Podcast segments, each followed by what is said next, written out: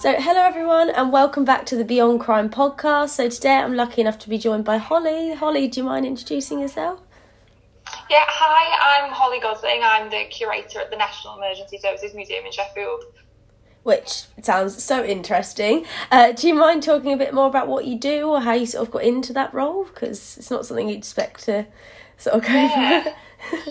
Yeah, no, nobody really. Um, people always sort of pull a collection of faces when you say you're a museum curator. Um, yeah, you don't you don't meet many sort of in general day to day life. So I'm used to being asked a million and one questions about what I do. Um, but yeah, my job is pretty um, cool, if I do say so myself. Um, I do a super broad range of things, but traditionally, a museum curator looks after museum collections and exhibitions. Um, and uh, sort of in today's modern society, museum curators tend to do a little bit more than that. So um, we're sort of diversifying as the museum sector changes, and we're doing all sorts of things like event planning, community engagement, um, sort of planning, uh, learning and school engagement, all sorts of things. Um, and you can be involved in, in everything sort of day to day museum related. Um, and yeah, my job is, is just as varied as that. So currently I work on collections management, um, exhibition design, um, care for the collection, obviously basic conservational stuff, um, events development, delivering events, community engagement, school stuff, um, and everything from sort of um, opening up the museum to film companies and ghost hunt groups, uh, all sorts of like crazy, crazy random stuff you wouldn't think of. Uh, I, I tend to do. I'm part of a small team, so we all, we sort of have a million and one different hats uh, per person, so it keeps us busy. So, no day sounds the same then. You've got something to do that's different every day. Yeah. Yeah, it's uh, it's exciting like that, um, and I think the sort of public perception of museum curators often is uh, sort of a dusty um, older gentleman that sort of looks at ancient Egyptian texts or dusts dinosaur bones for a living. Uh, and whilst that there's there's undoubtedly still people like that that exist. Uh, nowadays, curators are fairly normal people, would you believe? Uh, and I'm um, under 30, which is rather rare for uh, curatorial roles.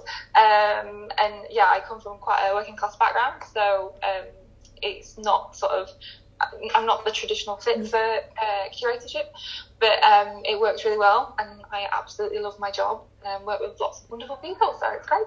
Oh, good. I'm glad. But do you tend to show like a lot of school children around then, or do you get like a variety of people come in? Yeah, so uh, I don't personally. Um, that's left to our wonderful learning and development team who are currently entertaining um, school children at the moment. um, but yeah, we, we, we get a, a load of school groups come in. Um, that's one of our big um, sort of forms of income. Uh, we're a self-funded museum, uh, which means exactly what it sounds like.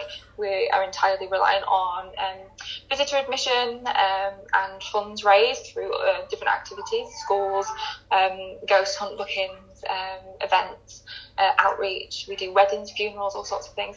Um, so yeah, they they sort of deal with our school groups directly, but I help develop the, the content and the um, packages using the sort of collection that we we, we hold. Um, obviously, it all links in with the curriculum. Um, but it's inspired by what the museum has within its collection. Um, and yeah, it's it's it's great to see the kids enjoying everything, and they always ask fantastic questions. Like you can you can have really um, prestigious academics come to your museum for research, but they never ask as good a question as a five year old just eating a jam sandwich. um, so yeah, it's it's it's lovely to see them experiencing the museum, and we're quite hands on here. So all of our exhibitions are designed to encourage play and tactile uh, learning. Um, so we've got a lot of zones in the exhibition where they get really hands-on with stuff, which is good for young and old. You know, I've seen many a 70 plus year old scale our mini climbing wall on our top floor. um, so yeah, it's great. Yeah, so do you mind telling us a bit more about like what the actual exhibitions are, like what sort of the ones that are the most interesting stories, or the ones that people tend to go and see? Yeah. Yeah, so um, we're a bit of a strange one. So if any of your listeners have been to us before, then gold star because we are a bit of a hidden gem. Um, I hate that word, that phrase, it really is true. Uh, we're in a very sort of peculiar building. We're in a um, 121 year old police, fire, and ambulance station. So it was one of the really early combined stations which were built for all three services to work and live in them. So it's a really imposing uh, red brick, beautiful building, um, but it's full of like intricate rooms and strange corridors and sort of weird and wonderful um, areas. And we've got a lot of original features like our original Victorian police cells, and we've got original sort of engine house and stuff. It's got a lot of character about it, um, but obviously that doesn't always lend well to um, developing exhibitions. And you know, this what we use the building for today is not what the building was designed for. So it can be a bit of um, a hurdle to get over sometimes, but um, we sort of pack it full of interesting exhibitions, and we try to, to change them as often as we as we can. Um, so our building's made up of three floors. So we've got a ground floor, first floor, and our top floor, and then we also have a watchtower, which isn't actually accessible to public yet, um, but it's uh, the former fire watchtower, so it's, it's pretty cool. Um, and then we have like a selection of what we call zones because yeah. it's, it's hard to sort of navigate around the building. Um, so we have our um, Daring Detectives and Dastardly Deeds exhibition, which takes place in our police cells um, and uses all of the original spaces there. Um, and that's my newest exhibition uh, and like my baby child, so I'm very passionate about it. Um, but we've, we've also got uh, exhibitions on the history of the ambulance service. Um, we've got exhibitions that look at 16th, 17th century firefighting. Um, we've got lots of vehicles on display, and we've got a modern life-saving floor. So that's all about the services today, where there's like a climbing wall, there's a driving simulator, there's like a, a recreated um, bin fire scene where you can climb in a fire engine and play all the sirens and stuff. So it's very like um, under under the age of ten orientated on that top floor. Um, so it's very interactive and it's all about um, learning sort of safety um, bits and bobs for, for the kids. Um, but yeah, we, we pretty much touch on every um, sort of emergency services topic. because we're a national museum, we collect and display things that come from all over the country and all over the mm. world.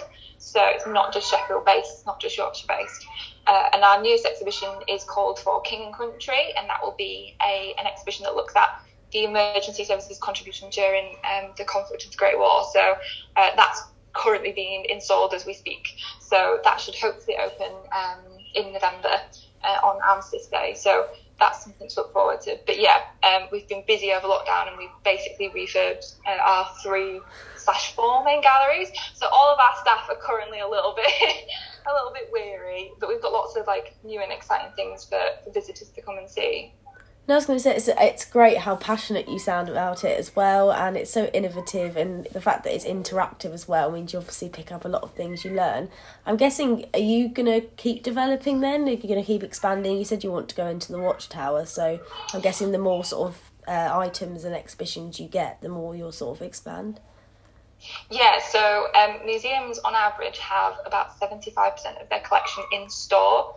Uh, so we, we have, um, we're quite proud that we have quite a lot out on display, but we do have um, an off-site store full of our um, vehicle collection, um, and then we have on-site stores full of all sorts of weird and wonderful things. Um, and there's just no way that we'll ever get everything out ever really. So you have to change things constantly to make sure that you are um, making the most of your collection, but also um, producing things that public want to see. So we're really passionate about being um, a sort of grassroots organisation. Um, we're a community hub, so we always ask our visitors and ask the community what they want to see next. Uh, and everything that we produce is done from from that. Um, of course, we work with other organisations and we develop exhibitions with them. So, like we've worked with the British Association for Women in Policing before, as well as other museums. Um, community groups, charities, and all that kind of stuff um, on developing content, developing exhibitions. Um, but yeah, we're always looking to create something new, and we're running out of space. So um, our long-term plan is to have a giant extension built on our building. Um, but we need a, a, good 10 mil for that. Yeah. um, so it's, yeah, it's not going to be happening anytime soon. Um, and obviously the pandemic sort of really put, put us back in, in that regard. Um, but if we if we had the space, we could do absolutely magical things. Um, but unfortunately, we're very limited here. So we do our best with changing exhibitions around as, as often as um, resources can can manage. Yeah. Have you got any? Have you got a website or like a page where your fundraisers are, so our listeners can help out? Or yeah, definitely. So um, I can send you all the details, but um, our website is www.visitnesm.org.uk. um, and you can find everything about the museum on there. Um, you can find pictures, you can find maps, um, and uh, there is a, a donation um, page if anybody just wants to, to donate. Um, as mentioned, we're a charity and we're a self-funded organisation, so any funds donated literally just go to, to um, keeping the building running, keeping the vehicles maintained, looking after the exhibits and stuff. So it's you know it's worthwhile, um, and we're the only museum of our kind uh, in the country, and we're the largest um, national collection um, of this kind of combined emergency services that is known. So um, we're pretty, pretty proud of that, but it takes a lot of effort to, to look after everything and keep keep everything ticking over. Um, but it is it's exciting and it's rewarding, uh, and we wouldn't we wouldn't do it, we wouldn't be here if it, if it wasn't. And yeah, it's so important to share that history, isn't it? And just it's I've never heard of it, in emergency services museum, but I think it's so important. So I guess finally, do you have any sort of words of recommendation for people that want to be a curator or be part of your museum? Yeah, I think um, it's hard work. Uh, it isn't always um, a great sector to be part of. It can be very old fashioned sometimes and very exclusionary, but it's changing a lot for the better. Um, I'm super passionate about getting um, diverse communities engaged with curatorial and collections work because uh, so often it's really inaccessible, stupidly inaccessible. Um, and I think for me, I sort of got into curator um, and collections work a bit oddly. Uh, I didn't go through the sort of traditional routes, um, and I, I recommend that if, if possible. You know, each each to their own. If people want to pursue an academic career and enter the collections world that way, then brilliant for you. But uh, a lot of people nowadays are going through practical experience and, and working their way up and um, doing as much volunteer work as possible and getting your sort of getting experience in every different area because it all comes in handy um, for curatorial work. Um, but there's so many museum jobs now. There's there's so many more that didn't exist sort of five ten years ago. Um, I mean, there's there's a job called uh, sort of a role called uh, Wikimedian, which is like um, a person that works partly with the museum and partly with Wikipedia on basically popping museums' collections um, on Wikipedia and making them accessible to everyone. That's a job now. That's an actual role. So like, um, you know, it's constantly changing. So like my sort of words of advice for people would be don't rule out museum work because you have this like archaic perception of what it, it used to be. Explore what it is now, explore the roles, explore sort of what kind of work people do because um, there is everything from social media gurus to um, collections work to front of house to um, sort of fundraising, uh, events management. There's absolutely everything, um, and obviously the learning team they do all sorts of cool and crazy things. Um, so it is it's really worthwhile, um, but get in there with practical experience because it's becoming more and more valued and um, sort of vacancy advertisements. Um, they're sort of putting that more as um, you know as, as something that they're happy to accept. So a lot of them will list academic qualifications or equivalent experience, which is fantastic for um, opening up the sector to, to people from all backgrounds and that's that's what we need. We need to be more uh, diverse and we need to be more um, of a reflection of the communities that we serve. So yeah, definitely get stuck in with volunteering, explore lots of museums, explore lots of um, different vacancies and the sector in general, and just be like, do something, go into a museum that you're passionate about. Like, passion really, really gets you through. You know, if you yeah. enjoy what you're doing, you're always going to be good at it, and you're and you're going to do your best. So, um, you know, don't just go into the sector because you think it's something that you should do or you're supposed to do, I think you know you need to have a real a real drive for it. Otherwise, you you won't last five minutes. Yeah, I think it's such an important message that you're sharing, and just hearing it all, it makes me sort of want to explore that area and go on to it. But yeah, I guess recommend searching online, looking at the different roles, seeing what's open, yeah. and not just thinking that a museum staff is what you see on TV, because obviously it's changed. Oh yeah, oh, it? oh it's, it's never accurate. You speak to any museum professional, and and it's one of our biggest bugbears museum, museum representation on TV and film is just absolutely appalling.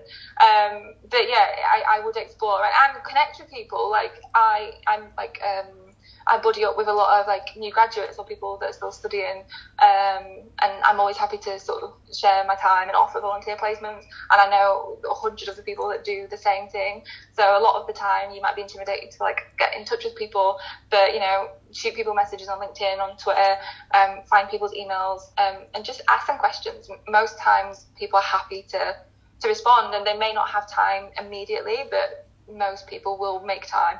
So yeah, that's another another thing that people should definitely do. And and there's a collection for everyone. You know, when I started in the sector, I was interested in 16th century female history, and now I work with images of the, dead bodies and crime scene and detective information and and you know mugshot books and all sorts of weird stuff that I never saw myself working with. So realistically, um, there is always a, a, museum out there for your interest. Um, and you don't have to work at somewhere where you're interested in a collection because nine times out of ten you'll you'll grow to love it. Yeah. Um, but it always it helps, you know, if you've got a connection, if you've got a personal interest in in the things that you are curating and the things that you are delivering, that always goes a long way.